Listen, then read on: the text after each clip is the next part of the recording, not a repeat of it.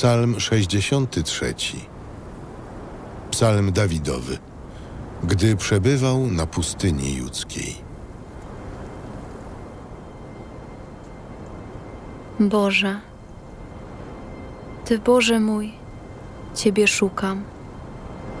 Ciebie pragnie moja dusza. Za Tobą tęskni moje ciało, jak ziemia zeschła, spragniona, bez wody.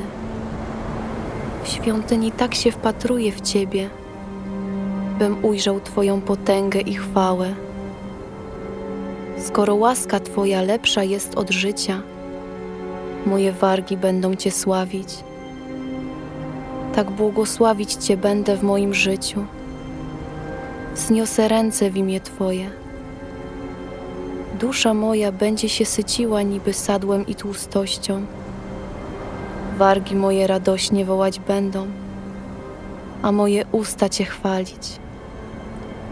Gdy wspominam Cię na moim posłaniu, myślę o Tobie podczas moich czuwań, bo stałeś się dla mnie pomocą i w cieniu Twych skrzydeł wołam radośnie.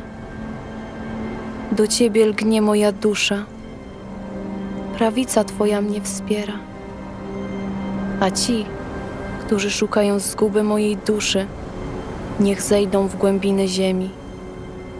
Niech będą wydani pod miecze i staną się łupem szakali. A król niech się raduje w Bogu, niech chlubi się każdy, kto na Niego przysięga.